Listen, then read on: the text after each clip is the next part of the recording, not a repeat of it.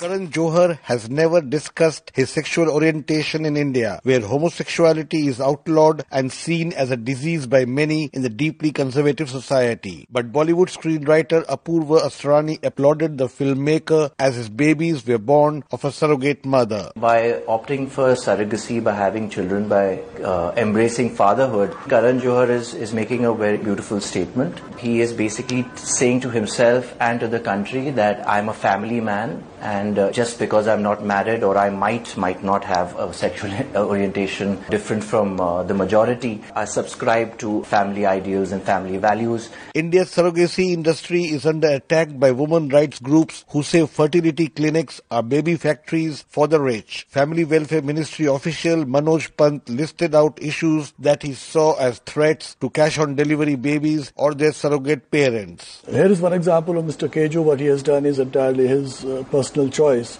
But you don't make a law keeping only one individual in mind. We have had many cases where the children born out of surrogacy have been uh, not treated fairly. We have had many complaints where a woman, single woman, opting for surrogacy, suddenly finding a partner and then abandoning the child. A draft law stipulates only childless Indian couples married for five years and with proven medical problems would be eligible for surrogacy. Reproductive specialist Kamini Rao called it intrusive. Why should the government go into the bedrooms of every family to tell them whether to have or not have a pregnancy and whether any women that are going through surrogacy have been exploited. Gynecologists look into the welfare of the surrogate as well as of the commissioning parents. Why don't you allow the doctors to do their jobs? Because I do not believe today that you have a few ministers to sit and decide about a bill that has gone through almost 15 years of public debates. If Parliament passes the bill into law, India's $2.3 billion surrogacy industry will come under scrutiny. But also, it will end the exploitation of women willing to bear children of those who cannot.